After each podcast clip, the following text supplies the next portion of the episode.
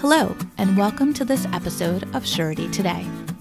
Surety Today is a live monthly call-in podcast presented by the Surety and Fidelity Law Group at Wright Constable & Skeen, located in the Mid-Atlantic region. Surety Today is offered to surety claims professionals and is designed to keep you informed about important issues in the industry. Here is your host, Michael Stover. Well, welcome everyone to this edition of Surety Today. My name is Mike Stover, and I'm a partner in the Surety and Fidelity Law Group here at Wright Constable & Skeen in Baltimore, Maryland. And I'm flying solo today. It's just me, myself, and I. As always, I'd like to open up our episodes with a big thank you to everyone for your support of Surety Today. We ask that you pass along our contact information to any colleagues who you think may be interested in calling in or checking out one of our podcasts. Remember, you can listen to any one or all of our prior 58 episodes of Surety Today anytime, anywhere from any one of our multiple platforms on Surety Today page on our website at wcslaw.com, as a podcast at Spotify, Amazon Music, Apple Podcasts, Stitcher, or Podbean. Just search for Surety Today, and on our microsite at suretytoday.net. So far today, we've had over 4,505 downloads of our podcast since we started podcasting. As always, we've muted the line during the presentation to avoid any background noise, and we will unmute the line at the end for any questions. Today, we'll be talking about issues in commercial claims. We'll discuss issues relating to limitations, issues relating to interpleader actions, and issues relating to letters of credit, which is, of course, a popular form of collateral for commercial surety bonds. So first, let's start by looking at issues with limitations. So let's say you've got a claim that has come in against a bond, and you want to determine whether the claim is timely, or you might have a potential salvage claim, and you want to figure out what the limitations period is on asserting that claim. In these scenarios and others, you'll need to determine what the applicable limitations period is in the applicable jurisdiction. Determining what limitations applies can be tricky. When you are trying to determine the applicable limitations period, there are three general places you'll need to look. First, check to see if there's a limitations period in any authorizing statute for the bond or claim that's at issue. Second, check the language of the bond or contract itself for any contractual limitations provisions. And third, check the general statute of limitations provisions in the state code if you haven't found anything in the first two places. Finally, keep in mind that if a bankruptcy occurs, that there's an additional 2-year stay, if you will, regarding limitations from the debtor. So that's sort of a wild card. First, let's look at the first place to look for the limitations period in the authorizing statute, if there is one. For example, if a state statutory scheme requires the posting of a bond to secure the issuance of a permit or a contractor's license, or to secure a warranty or other type of service, then you need to check that statute to determine if there's a limitations period applicable to claims against the bond in that statute. Such specific limitations periods will control over any other more general limitations periods that might exist elsewhere in the law and that would otherwise apply to a bond. And that's because of a general rule of statutory construction that the more specific statute will control over the more general statute. However, many times these statutes that authorize or require a particular commercial bond may not have a limitations period. So, if there is no authorizing statute, then you need to review the general statute limitations provisions of the jurisdiction. Some states have specific limitations periods for claims against bonds. So, for example, in Maryland, there's a limitation statute that specifically applies to claims against bonds and states that the bond claim has to be filed within 12 years. If there's no statute applicable specifically to bonds, keep in mind that bonds are generally considered to be a written agreement or a written contract, and so the particular state's limitation period for those types of documents may apply. In some jurisdictions, there may be a limitations period for what's known as a quote-unquote specialty. and at common law, bonds were considered to be a specialty. So if there's a limitations provision in a particular jurisdiction relating to specialties, then that might apply to a bond claim. When you're dealing with state statute of limitations, sometimes it can get pretty tricky. So, for example, I handled a case where a claim was being made by a county against a surety on a permit bond. There were no limitations provisions in the authorizing county code or in the bond itself dealing with limitations. So I was looking at the general limitations provisions of the state of Maryland. In Maryland, there's a general statute of limitations applicable to breach of contract actions, which is 3 years. A bond is considered in Maryland to be a contract, so that provision might apply. However, as I noted a moment ago, in Maryland, there's a specific statute that provides limitations of 12 years on claims against bonds, so that might be the provision you would look to based on the specific controlling the general rule that I mentioned. But the permanent bond in question was also a forfeiture bond because the county could make demand on the bond even if it had no damages once the permit provisions were violated by the principal. In addition, the county code referred to the bond as a forfeiture obligation. Maryland has a specific statute of limitation for forfeiture claims, which is 1 year. The provision provides that a, quote, prosecution or suit or a fine, penalty, or forfeiture shall be instituted within 1 year after the offense was committed. I argued in that case that the forfeiture limitations period applied to the county's claim and that the principal's violation of the grading laws in that case was an offense under the statute, and further, because the forfeiture statute is more specific than the general claim against the bond statute, that the 1 year forfeiture limitations should apply. And in that case, the county had waited, 6 or 7 years before they asserted their claim. So that ended up being resolved favorably for the surety. Another example of how convoluted the analysis of what limitations provisions applies could be found in Arizona. For this discussion, let's assume we've got a claim against a utility bond. The bond secures payment for utility services like electric, water, gas, etc., and states that if the principal fails to pay for those services, the surety will be obligated to pay. Under Arizona law, there's a 3-year limitations period for claims on open accounts. Arguably, the bonded agreement between the principal and the utility company is an open account. However, under Arizona law, the statute of limitations applicable to the underlying debt is not necessarily applicable to the guarantee of the debt, and that's true in other states as well. The Arizona courts have held that a guarantee contract is a separate contract pursuant to which the guarantor warrants that the principal shall perform rather than agreeing to perform jointly with the principal, and such guarantee contract is separately enforceable and independent of the obligation of the principal. Accordingly, Arizona courts have applied a 6-year statute of limitations to claims against bonds as opposed to going with the underlying limitations period. However, Arizona courts have also recognized that guarantees are not automatically subject to the limitations period for contracts, and that a determination must be made on a case-by-case basis according to the terms of the guarantee and the nature of the underlying obligation. So right there, you're just looking for what the limitations period is, and now you have a situation where you have to deal on a case-by-case basis and try to figure it out if there's been any prior case law dealing with the type of bond you have.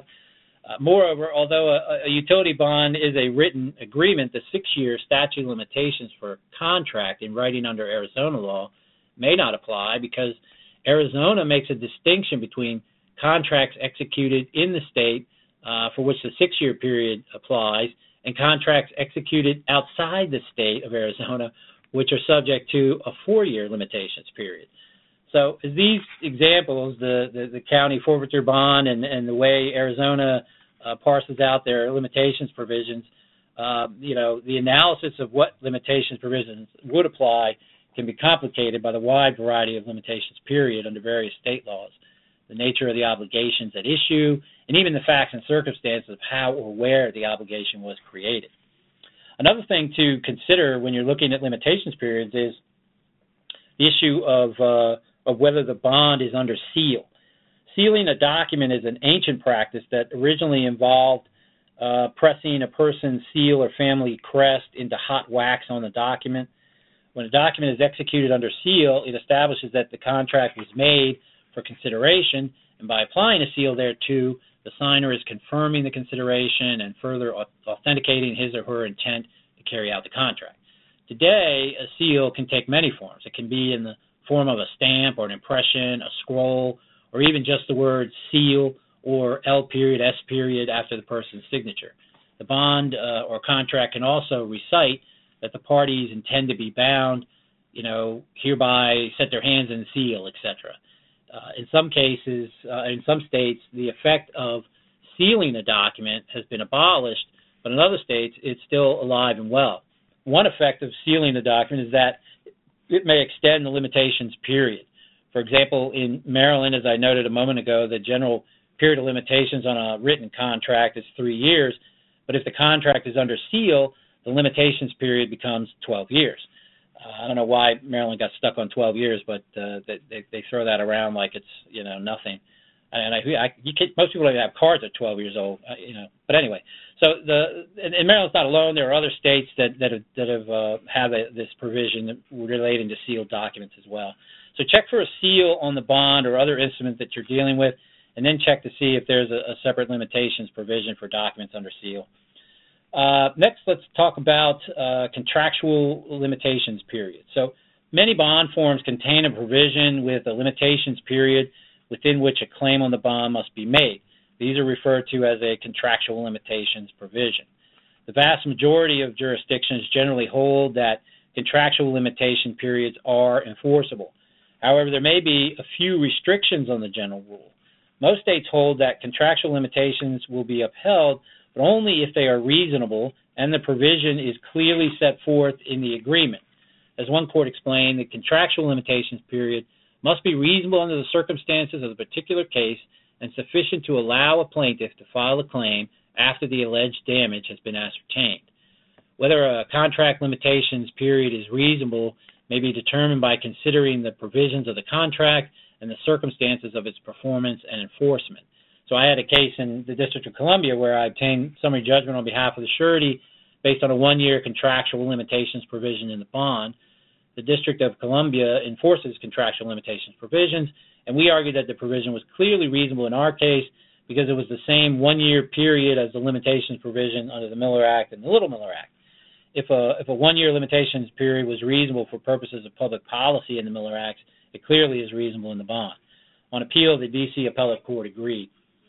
In some cases, a contractual limitation period may not be enforceable if the court determines that the limitation period violates public policy, such as a contractual limitation on important statutory or constitutional right. Finally, a contractual limitations period may be prohibited by statute. For example, in Maryland, the Maryland Code provides limitations periods in an insurance policy or surety bond if the limitations period is shorter than the statutory limitation period, that it's void is against public policy. Of course, in Maryland, we've got that 12-year limitations period, so hard to imagine that anybody's going to put, a provision that's longer than the 12 years. So you're always going to have a period that's shorter, and it'll be barred by the Maryland law. Similarly, in Florida, the Florida Code provides that any provision in a contract setting a period of limitations on an action arising out of a contract for less than that provided by the applicable statute is void. So you need to be careful when you're dealing with contractual limitations periods and determine whether such provisions are valid and in the applicable jurisdiction and whether such provisions are reasonable.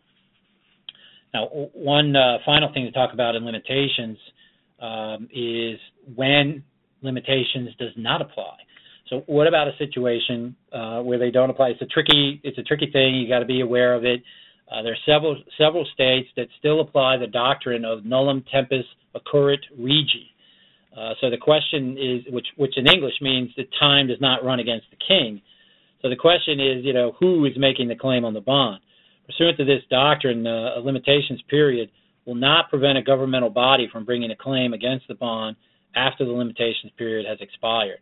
So the theory that no time runs against the sovereign is generally followed in regard to ordinary statutes of limitations unless the state is expressly or by necessary implication included within the operation of the statute. So for example, if you've got a bond for a taxing authority, something like that, and there's a limitation provision in that code section that requires the bond. Well, obviously the state is the taxing authority, and so therefore they're going to be bound by that limitation provision. This question about, you know, the sovereign and who is the sovereign gets a little murky when you start talking about counties versus states, or municipalities versus counties or states, and different states have different rules for how they treat those lower level governmental entities and whether they apply the full nullum tempus doctrine or not. Okay, so that was limitations, issues and limitations. It can get pretty tricky. Next, we're going to talk about interpleader actions. So sometimes in commercial claims world, a situation will arise where there are more claims against the bond than there is penal sum in the bond to cover such claims. Well, what do you do in that situation? In some states, case law is held that if a surety is aware that the amount of claims is likely to exceed the penal sum of the bond, and the surety nevertheless pays claims as they come in, leaving later claims with nothing, the surety can be held liable for claims in excess of the penal sum of the bond. So there are various states and decisions out there that have held that. So to avoid such a result, the federal courts and most state courts have enacted some form of interpleader cause of action. In this discussion, we'll just focus on the federal interpleader because it has broader application and more uniformity in comparison to the various state statutes which do not have uniformity. So first, what is an interpleader? The nature and purpose of an interpleader action is to protect the stakeholder from having to defend against multiple lawsuits and to safeguard the stakeholder from the risks of multiple liability or inconsistent obligations. An interpleader action is a procedural device used to resolve conflicting claims over money or property. In the surety industry, of course, it's the penal sum of the bond. The penal sum of the bond is, quote-unquote, the stake and at issue, and the, quote-unquote, stakeholder is the surety. So essentially, an interpleader action permits the surety who is holding the money or property to deposit the funds in the court and let the court decide who is entitled to it and how much each person or entity should get. In addition to protecting the stakeholder, the interpleader action also, of course, protects multiple claimants to the fund when those claims exceed the total amount of the fund, because the court will distribute the limited funds equitably among the claimants to ensure that the fund is not prematurely depleted so that all claimants are at least partially compensated. So in federal court, there are two ways to initiate an interpleader action, either by Federal Rule of Civil Procedure or by federal statute. A rule interpleader action, as it's called, is permitted under the Federal Rule of Civil Procedure 22. But rule interpleader does not give rise to jurisdiction in federal court without another independent basis, such as a federal question or diversity of citizenship. One attribute of rule interpleader is that it does not require a deposit of the stake into the court. So if you pursue a rule interpleader in the surety context, you don't have to write a check for the entire amount of the penal sum right in the beginning of litigation. You can hold on to it until the end. Statutory interpleader is, on the other hand, is based on the Federal Interpleader Act. And unlike rule interpleader, it expressly provides jurisdiction in federal court, as well as providing certain remedies that flow directly to the stakeholder that are not afforded in rule interpleader.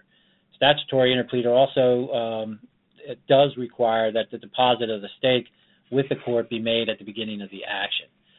So I want to do a little overview of federal statutory interpleader actions and focus on some of the specific attributes. So the first is the attribute of federal statutory interpleader is the concept of minimum diversity. So ordinarily, in order to obtain federal subject matter jurisdiction, you would need to have a federal question jurisdiction or diversity. Federal question would be something like the Miller Act. That's a federal act that provides for a cause of action in federal court.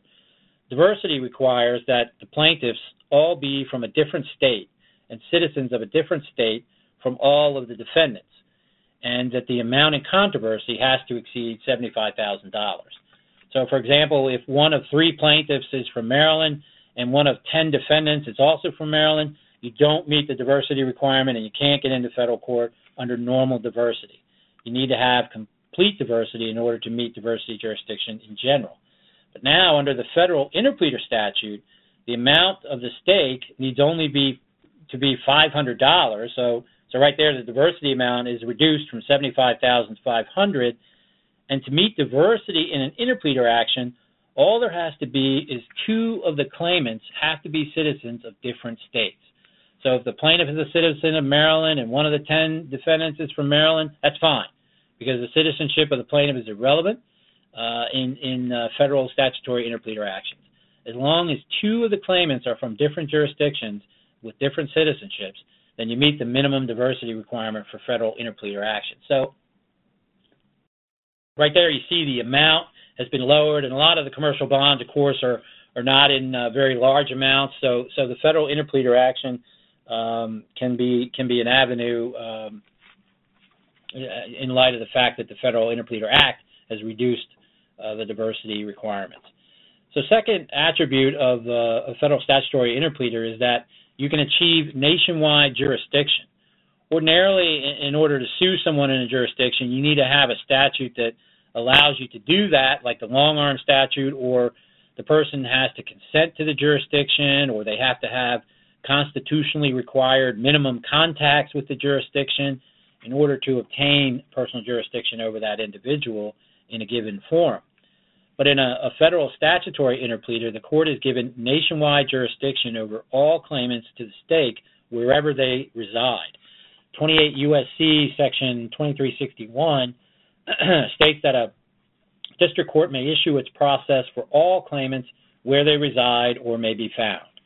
Thus, in statutory interpleaders, the minimum contacts of the claimant with the jurisdiction are irrelevant, and this gives the surety maximum flexibility in instituting the action and allows the interpleader to bring all claimants and potential claimants before the same tribunal, thereby furthering the nature and purpose of interpleader actions. And finally, one of the primary features or attributes of an interpleader action is the injunctive relief and discharge that a surety can obtain. So 28 U.S.C. 2361 permits the federal court, where the interpleader action has been filed, to issue an injunction. The statute provides that in any civil action of interpleader or in the nature of interpleader, the district court may enter its order restraining any claimant from instituting or prosecuting any proceeding in any state or United States court affecting the property, instrument, or obligation involved in the interpleader action. So obviously this is a nationwide injunctive power, and it really shuts down any claimant trying to institute their own action or do something separate. They're all going to be plowed into the same interpleader action, and the court can shut down their case wherever it is. It applies, as the statute says, to all courts, federal and state. It's broad and extensive and gives the court the ability to stop ongoing cases or prevent cases from being filed once you've instituted the interpleader action. The other thing is the injunctive relief can be obtained right away, initially in the case, without any notice or opportunity of the opposing party to be heard or to come before the court. So if you get that injunctive relief, it's kind of like the automatic stay in bankruptcy. You can also, as I mentioned before, in addition to the injunction, you can also get a discharge. So once you've deposited the penal sum of the bond, you can petition the court to be discharged, and you can obtain a discharge absolving you from any further liability on that bond. So obviously that is one of the primary benefits of the interpleader action for the stakeholder. The final note is that many interpleader actions, the surety can petition to have its fees reimbursed from the fund for setting up the interpleader action. Some state courts have that in their statutes, and it's discretionary with the courts otherwise, and sometimes you get it, sometimes you don't. Just depends on the facts. All right, so we've talked about limitations issues. We've talked about interpleader issues. Now let's focus on letters of credit. So letters of credit have a lot of advantages as a form of collateral. When one is dealing with a letter of credit, you need to be careful in reviewing the terms. In particular, there are two main issues. The first is the draw requirements of the letter of credit, and the second is the termination or expiration provisions of the letter of credit. On the draw requirements, in order to draw on a letter of credit, the beneficiary, that would be the surety, must strictly conform to the requirements of the letter of credit. So if you have to make your draw at a particular location during a particular time, if you have to have particular documents or make a specific representation, you have to be sure that you strictly comply with whatever the requirements are for making a draw on the letter of credit. The issuer of the letter of credit, or the bank, in most cases, their role under the letter of credit is simply ministerial. It's to pay a draw on demand and to make sure that the demand conforms. And if it does, then it has an obligation to pay. So you got to make sure that you meet those requirements.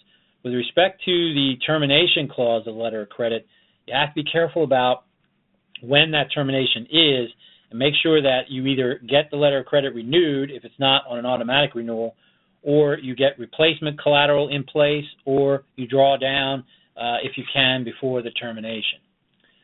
Well, now let's look at letters of credit in bankruptcy. So what happens to the surety's letter of credit in bankruptcy? What happens to the surety's rights to draw on the letter of credit, and what happens to the surety's rights to use the letter of credit once it gets the proceeds? So how, in essence, how do the concepts of property of the estate and the automatic stay affect the surety's letter of credit? So let's look at three questions, those three questions. Is the letter of credit itself property of the debtor's estate? The answer is no.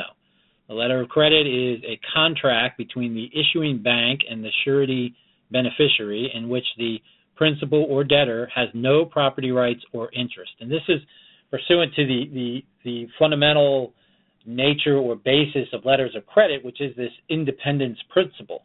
The independence principle treats that letter of credit as a separate agreement, a separate contract between the surety and the bank. And so therefore, the principal, the debtor, has no rights to that contract. So now, the second question is, are the proceeds of the letter of credit property of the debtor's estate? The case law says no, and the reason is because, it's, as I said, it's the bank's money. It's not the principal debtor's property. Third, does the automatic stay prevent the surety from drawing on the letter of credit? The answer is no. Letter of credit and its proceeds are not property of the debtor's estate, and therefore the automatic stay does not apply. And you can apply this through all the rights that the trustees or debtor in possession would have. You know, they may come looking for turnover, for example, or to use the property, the letter of credit property. None of that can be had because a letter of credit is not property of the estate. Now, practically, how should the surety proceed with respect to the letter of credit and drawing on the letter of credit during the debtor's bankruptcy case? I mean, there's a number of things you can do, right? You can just do it because the case law says it's not property of the estate. Or if you're really cautious, you can go into the court and ask for a lift stay, and have the right to do it that way. But we found that unless there's some kind of deadline or emergency, it's important for the surety before it draws on the letter of credit to at least discuss that draw with the debtor and its counsel prior to taking such action. They're going to appreciate it, and it's going to smooth things over. You can talk about what the issues are and highlight any concerns that they have, and maybe make the draw in a way that satisfies everybody and you don't have a dispute. Second, when should the surety draw on the letter of credit proceeds? Obviously, if the bank provides notice to the surety that it's not going to renew the letter of credit after the bankruptcy's filed, then the surety should draw fully on the letter of credit before the expiration date of the letter of credit if it can. As a result, when you have such a case and you have a letter of credit as collateral, you should become very much aware of the expiration date and the time for the bank to provide notice. You may have to start fishing around to find out whether notice has been given, because knowing who the notice goes to can be a problem. And sometimes that notice will go to underwriters or somebody else in an organization, and you don't learn of it timely. You really have to keep track of that, because I can guarantee you that missing the date to draw on a letter of credit will not be good. Furthermore, if there are claims being made post-petition against the bonds, and assuming that the surety can make multiple draws under the same letter of credit, the surety should draw on the letter of credit in an amount to cover the expected bond losses plus expenses and attorney's fees. If during that time you get notice from the bank of non-renewal, then of course, you got to draw the whole thing. Finally, how can the surety use what it is drawn on the letter of credit? If you draw on the letter of credit, you have the rights under the indemnity agreement that's signed by the principal, the debtor. You have rights under the collateral agreement if one was signed. Those two agreements generally bind the debtor during the bankruptcy case. and the surety may act accordingly under those documents because the proceeds that you've obtained are not property of the estate. So let's look at this concept, though, of having said that, right, that the proceeds of the letter of credit are not property of the estate. Well, let's look at this concept of excess letter of credit proceeds. So what happens to excess letter of credit proceeds? So the scenario is, for whatever reason, you draw down on the letter of credit, you're holding the cash. After a while, you've got some claims, some LAE, and other costs and expenses, so you pay those from the cash, reimburse yourself for the LAE. Now you're sitting there, you're holding a pot of money, and you don't have any claims coming in at the moment. And you're sitting there and sitting there with this big pot of money, and year after year goes by, you don't have any claims. The question is, what happens to that pot of money? Who gets those funds? Are they excess proceeds? Even if a bond is canceled, of course, as we all know, the surety still has the potential or contingent exposure under the bonds for that period of time when the bonds were effective. The question is important because many bankruptcy courts have held that although letters of credit are not property of the bankruptcy estate, so-called excess proceeds from a letter of credit can be considered to become property of the estate. The way the bankruptcy courts have looked at it is they've reasoned that once the letter of credit has been drawn down, the independence principle is no longer at issue, and the proceeds that are held by the beneficiary of the letter of credit become subject to the underlying relationship between the beneficiary, in this case the surety, and the principal or debtor. So the bankruptcy courts will look to the indemnity agreement and the collateral agreement. The bankruptcy courts have defined excess proceeds as generally proceeds of a letter of credit in excess of what is owed or what the surety is legally entitled to receive or what the surety needs to satisfy the underlying obligations, i.e. the obligations of the bonds. So if you're holding funds that the bankruptcy court believes are in excess of what you're entitled to, or what you need to secure yourself, then the court may look at those proceeds as being excess proceeds, and the debtor can seek the return of those funds. In the suretyship context, in our view, because the surety continues to have the contingent or potential liability under its bonds, the funds up to the penal sum of the bonds should not be viewed as excess proceeds. The whole purpose of the letter of credit in the first place is to secure the surety against potential losses that the principal cannot indemnify or reimburse. So that purpose remains in place until the surety's liability under the bond is extinguished. The question then is, well, when is the surety's liability extinguished? And this will come up because the bankruptcy trustee sees that pot of money and the surety's holding it, and they just can't wait to get their hands on it. So they try to come up with all kinds of ways to get at it, and we end up fighting these battles. But the issue of the excess proceeds really brings up the point that you need to have a detailed collateral agreement, a document that clearly defines what the collateral is being held for, when that collateral is going to be released, under what terms, and to whom. You really need to have those issues addressed in a good, thorough, detailed collateral agreement before you get the collateral in the first place. And that's because the court's going to look at that document.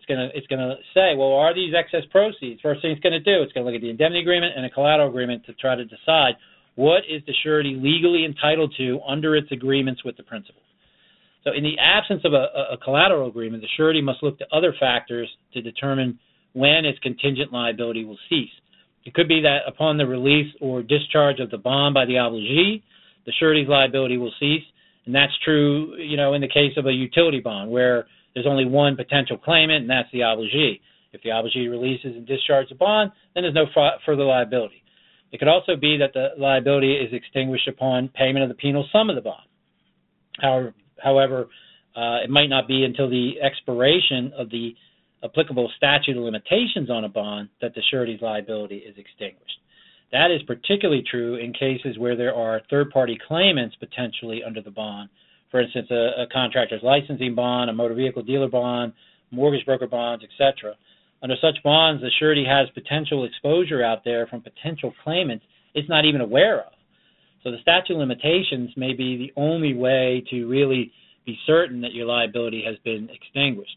Of course, as we discussed earlier, the problem is that statutes of limitations vary by jurisdiction, and you've got to look at when does the claim accrue, is it discovery or breach, what is the bond? Is it a specialty? Is it an instrument under seal? Is there no limitations because it's a state as the claimant? So it can be really problematic to try to establish that the liability has been extinguished. If the proceeds are excess and you have looked at the issue and you've convinced that your contingent liability is extinguished and you've got this situation now where the excess money, who gets it? Does the bank that issued the letter of credit get the money? Are they entitled to the return of the funds? Does the principal, now the debtor, get the money? Does the trustee in bankruptcy have a right to get the funds back? This is a situation where the surety may find itself in the middle of multiple parties disputing who gets the money, and so the advice there is that the surety may not want to take the risk and pay the wrong party, and so instead file an interpleader action or a declaratory judgment in order to determine who gets that money. So we came full circle there. All right, so out of time. Actually, I think I'm beyond time. Apologize for that.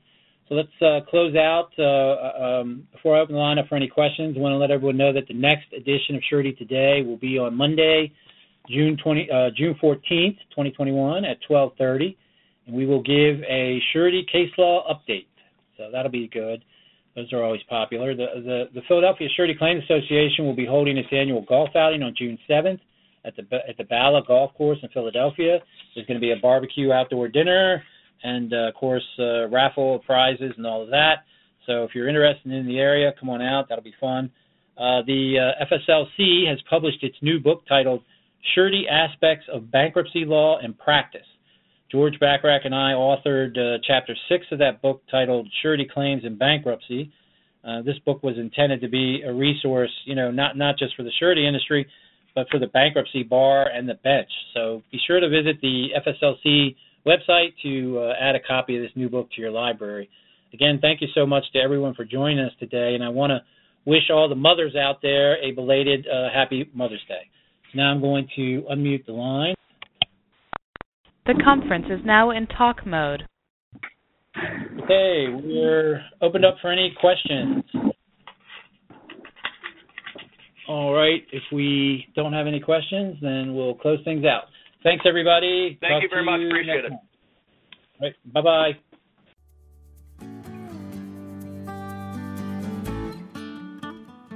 Thank you for listening to this episode of Surety Today. Audio recordings and white papers from prior episodes are available on the Surety Today page of the Wright Constable and Skeen website at wcslaw.com/surety-today.